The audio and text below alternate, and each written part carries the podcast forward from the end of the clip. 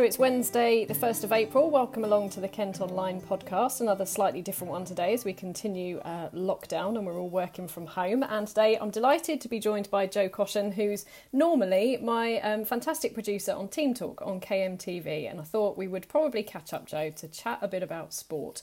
Because poor old sport, it's been pretty much annihilated, hasn't it, over the past couple of weeks? Oh, Nicola, I'm so bored. I'm so bored. The, the lack of football, the lack of cricket the lack of everything really. Um, and I think that's a lot of it's the same feeling for a lot of sports fans at the minute, and um, it's quite tough. I think coping without sport on on a weekend, especially.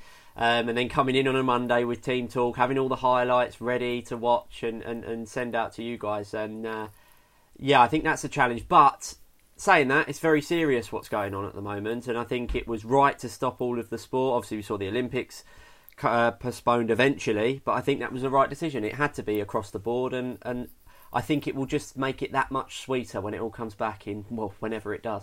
Yeah, absolutely. We're all hoping that will be sooner rather than later. Let's chat, chat first about football um, because the leagues kind of all stopped at different kind of stages, didn't they? What, what's the very latest as far as the football season resuming is concerned, as far as you're aware? Because it's all got a little bit complicated with various people saying this, that, and the other. Yeah, I'd like to say that I was an expert and knew exactly what was going on, but actually, it's very unclear. The National League statements yesterday were pretty much a nothing statement. Um, if I'm honest, I don't think they gave any clarity of when they would be back. It's just leaving clubs in limbo, and for the clubs in non-league, that's quite a, a problem because for them, they're they're surviving week by week, month by month. We've seen, we've reported on the the um, financial problems at say Ebbsfleet, for example, and at Gillingham, and some of the the challenges they have every week. So um, it's very interesting. We've seen Gillingham manager Steve Evans saying he, he would add his letter to that non league petition going around to scrap and reverse their decision to scrap the non league season. And I think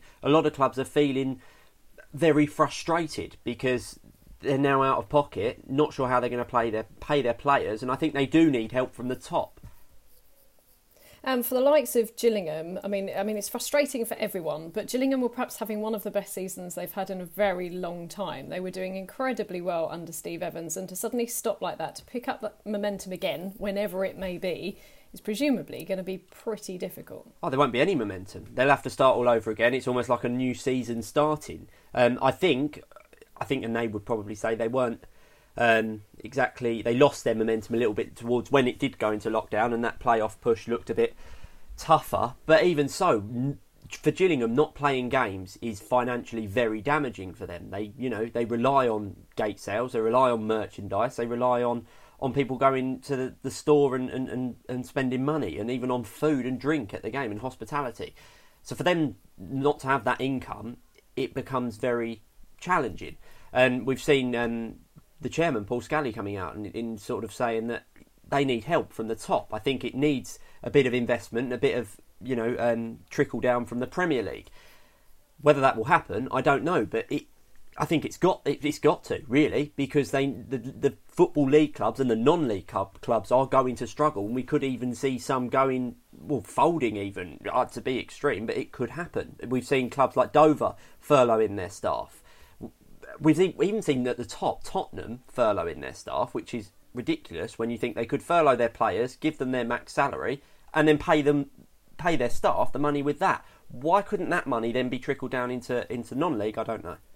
Yeah, it's a very difficult situation, but as we say, completely unprecedented. No one could have predicted that this would happen. But there have been some um, positive things to come out of it. Particularly, I've been keeping an eye on the media team at Gills. They've done a fantastic job, haven't they? Um, keeping the fans entertained. They've been very, very good. I think you've got to be creative in this, and we're all very bored. So any sort of creative ways that they can keep us all entertained is very welcome at the moment. I think um, some of the best ones have been some of the quizzes, the photo quizzes, and the FIFA tournament set up. Um, I know Gills were a part of that. All right, got knocked out in the first round, but it's great. It's a little bit of a relief, isn't it, and a bit of a an escape really from the lack of sport. We can watch something, even if it's virtual. It it, it makes us a little bit happier to see. Absolutely, I must say I did particularly enjoy the Invicta Dynamo's Battleships game that they were playing um, when their their final game I think was called off. It was fantastic. Um, let's talk a bit about the Olympics though. You did mention that um, took a little bit of time before they worked out what was going to happen. It is now going to be 2021, and one particular athlete who kind of hit the headlines through the headline of his own post on social media got everyone going mad. It said. Uh, retirement tweet or something like that. Everyone went, What? Oh no, he's going to stand down. But he, he's not. It's Tom Bosworth. You've caught up with him. Um, what's the update from Tom? Yeah, it was um, a bit of clickbait from Tom. He's doing our jobs better than, than when we do. No, we all got a bit confused um, when he sent that out and all went into a bit of panic because he was going into this season brilliantly. He just set a, a world, a British record, I think, for uh, the 5,000 metre race walk. Got his first gold medal as a 30 year old, which is for race walking the sort of time he comes into his peak, really. He still hasn't got that elusive Olympic medal. That's sort of gone out of the way for him. So for him, it was looking to be a brilliant season. So for him to retire, it was like, whoa, what's going on here? So um, good news that he's not. Um, and I spoke to him about the challenges, though, of, of having that extra year. Um, because for a lot of athletes, that extra year throws their whole training regime out the window because they, for an Olympic Games, you've got to think it's every four years. They are planning to compete in these three or four weeks on that year. So to throw that out of a year and, and, and all the preparation that goes into that can be really difficult for them. Um, was also speaking to him about the funding um, and, and, and the challenges that has. And uh, yeah, he has some quite interesting thoughts on it. Let's have a listen to Tom.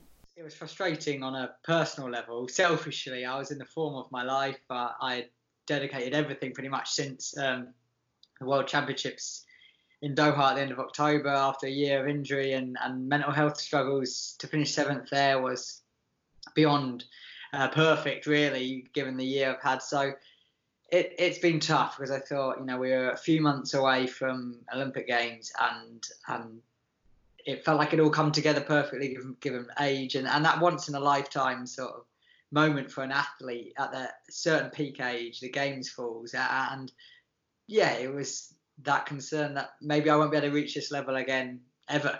It's inc- incredibly different, difficult right now. Uh, there's so many people in, in the same boat, but I rely on uh, you know, race prize money and, and uh, appearances, school visits, that sort of thing. They're only little amounts, but they all add up to pretty much, uh, you know, an annual income, and, and that's all gone. And I'm fortunate enough to be on lottery funding, but that's decided every 12 months, so you just don't know. I can't rely on that, and and this year's going to be tough because basically I'm looking at it as a as a zero income sort of year now, and um, the government have been fantastic. They've been helping a lot of people out, but I'm not sure I really fall under any bracket there. So I'm hoping next year companies and sponsors are going to want to be involved with with the Olympics, and um, yeah, there's plenty of people in the same boat. So right now it's it's about the community pulling together.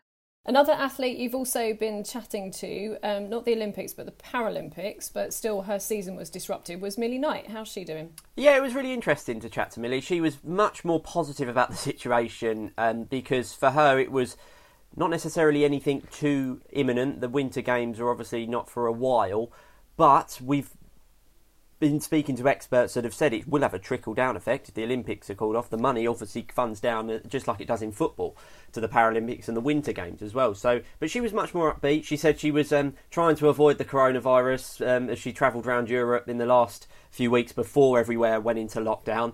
Um, but for her, we keep forgetting that she's juggling a, a degree at the University of Kent at exactly the same time. And now she's actually got a bit of spare time to do it. So while all these students are struggling with all sorts, working from home and finding it quite hard to adapt. She's loving it. She was telling me about how she had lectures in her car, and it, it was it was hoping she was hoping that it would stay like this forever. Fantastic. Yeah, she, uh, she, does multitask a lot. I don't know how she fits it all in. She's incredible. Um, now, I'm not too sure if there has been a decision yet on the cricket season because obviously that's meant to start very, very soon uh, next month. And we've seen some pretty glorious weather. It just needs to warm up a little bit. So we don't know quite what's going to happen with cricket, but there are some of the, the Kent lads who are still uh, making an impression at the moment, shall we say. Yeah, very interesting about the cricket season. Um, the, my take on it would be that we've also got this new setup that was meant to sort of get everyone excited into cricket, the 100. This was meant to be, you know, obviously a lot of Kent players getting involved in that. Um, and that will be interesting to see what they do with that. um, come come come the summer. I don't know what it would mean for that yet, and I don't think they will because it's very interesting. It's, well, it's very hard to guess what will happen over the next few months. Um, but they are keeping themselves entertained. Um, Sam Billings, Kent captain, he's done a brilliant uh, shave, donate, nominate uh, effort on his Instagram uh, yesterday, which really brilliant. So this is something that I've considered doing, but he's considered shaving his well, he has shaved his head to raise money for the NHS. Brilliant stuff. He's raised more than fifteen thousand uh, pounds the last time I checked, and um, it, I mean, if he's bored in lockdown, of course, what else are you going to do? You're going to shave your head. But it's um, it got a lot of support from his, his Kent colleagues. But this is someone who loves his hair, so for him to lose all of it, I, I'm pretty sure he's, he's quite gutted. And I think he did tell us that his girlfriend wasn't too pleased either. oh dear. We've actually got a story on uh, Kent Online today about the um, a lot of men across Kent shaving their hair off because they can't get to the hairdresser. I've considered it. I, have considered it. I'm used to having a haircut every two weeks, and this is now week four. Um, luckily, on a podcast, you can't see it, but uh, yeah, if you're watching Kent tonight, you might see it, and I'm very disappointed with it at the moment. So. Um, yeah, I don't know how long I'll last, but you could see me with a shaved head very soon as well. what a thought, Joe. Thank you ever so much for chatting to us on the Kent Online podcast. Hopefully, we will see you again soon, and hopefully, we'll be back together on Team Talk very soon. Absolutely. Thanks, Nick. Take care. Bye.